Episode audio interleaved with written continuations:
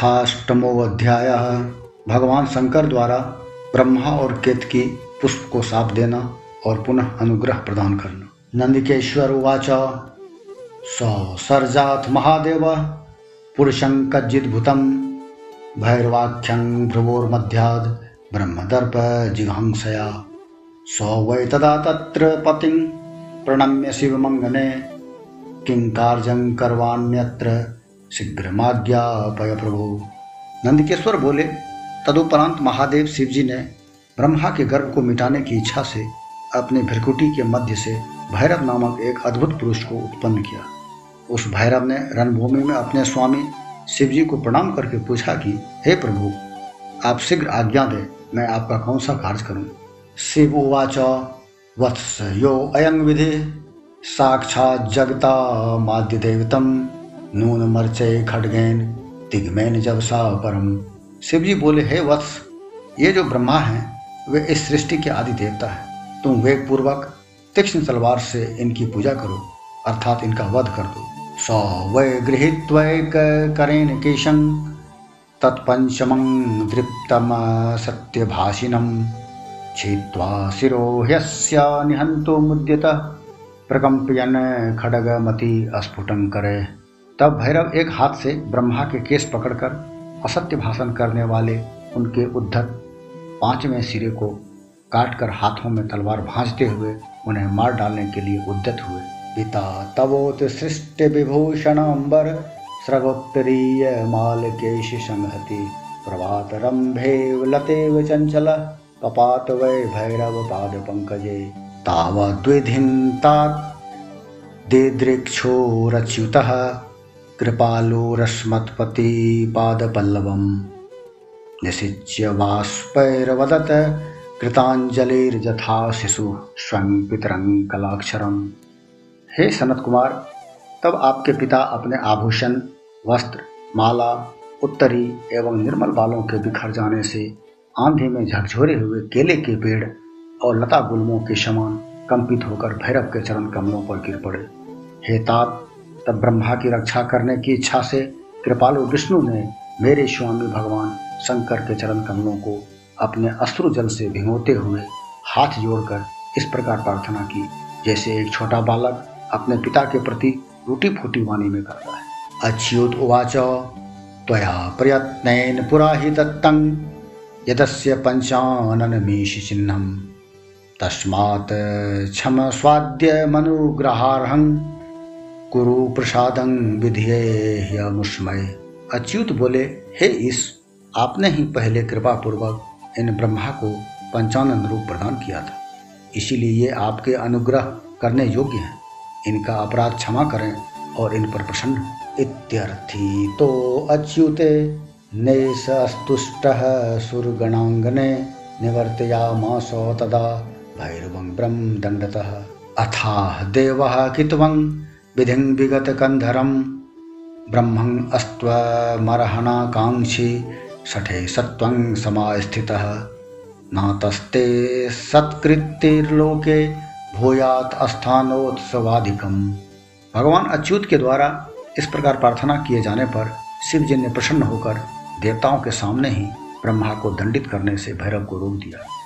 शिव जी ने एक सिर से विहीन कपटी ब्रह्मा से कहा, हे ब्रह्मन तुम श्रेष्ठता पाने के चक्कर में छठे सत्व को प्राप्त हो गए हो।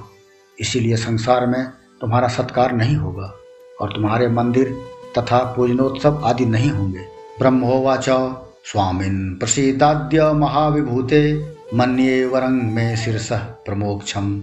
नमस्तुभ्यं भगवते पंधवे विश्वयोनिये, सहिष्णवे च दोषाणां, संभवे शैल धन्वने ब्रह्मा जी बोले हे महा विभूति संपन्न स्वामिन, आप मुझ पर प्रसन्न होइए।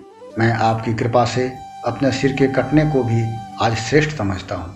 विश्व के कारण विश्वबंधु दोषों को सह लेने वाले और पर्वत के समान कठोर धनुष धारण करने वाले आप भगवान शिव को नमस्कार ईश्वर उवाच, अराज भय में तद्वय जगत सर्वं न शिष्यति, ततस्त्वं जही दंडारहं वह लोक धुरंग शिशो। वरं ददामि ते तत्र गृहाण दुर्लभं परम। वैतानिकेषु गृहिणेषु, यज्ञेषु च भवान् गुरु।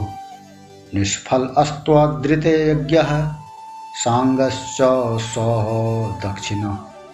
ईश्वर बोले, हे वत्स, अनुशासन का भय नहीं रहने से यह सारा संसार नष्ट हो जाएगा।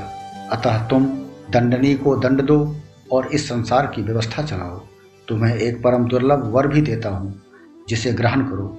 अग्निहोत्र आदि वैतानिक और गृह यज्ञों में आप ही श्रेष्ठ रहेंगे। सर्वांगपूर्ण और पुष्कल दक्षिणा वाला यज्ञ भी आपके बिना निष्फल। अथा देव कितवं केतकंकूट साक्षिणम रे रे केतक दुष्टस्त्वं। सठ दूर मितो व्रज। ममापि प्रेम ते पुष्पे। मा भूतपूजाश्रितः परम इत्युक्ते तत्र देवेन केतकं देवजात्यः सर्वा निवार्या माँ सुस्तत्पार्श्वादन्यतस्तथा तब भगवान शिव ने झूठी गवाही देने वाले कपटी केतक पुष्प से कहा, अरे सठ केतक, तुम दुष्ट हो, यहाँ से दूर चले जाओ। मेरी पूजा में उपस्थित तुम्हारा फूल मुझे प्रिय नहीं होगा। शिव जी द्वारा इस प्रकार कहते ही सभी देवताओं ने केतकी को उनके पास से हटाकर अन्यत्र भेज दिया। केतक उवाच, नमस्ते नाथ में जन्म, निष्फलं भवदाज्ञया, सफलं क्रियतां तात, क्षम्यतां मम किल्बिषं ज्ञानाज्ञानकृतं पापं नाशयत्येव ते स्मृति तादृशे त्वयि दृष्टे में मिथ्या दोष कुतो भवेत। केतक बोला, हे नाथ, आपको नमस्कार है। आपकी आज्ञा के कारण मेरा तो जन्म ही निष्फल हो गया है। हे तात, मेरा अपराध क्षमा करें और मेरा जन्म सफल कर दें। जाने अनजाने में हुए पाप आपके स्मरण मात्र से नष्ट हो जाते हैं। फिर ऐसे प्रभावशाली आपके साक्षात दर्शन करने पर भी मेरे झूठ बोलने का दोष कैसे रह सकता है? तथा अस्तु तस्तु भगवान, केतकेन सभा स्थले नौ में त्वद्धारणं योग्यं सत्यवाग हमीश्वर मदीयास्त्वां धरिष्यन्ति जन्म ते सफलं तथा। त्वं वै वितानव्याजेन ममोपरि भविष्यसि। उस सभा स्थल में केतक पुष्प के इस प्रकार स्तुति करने पर भगवान सदाशिव ने कहा, मैं सत्य बोलने वाला हूँ, अतः मेरे द्वारा तुझे धारण किया जाना उचित नहीं है।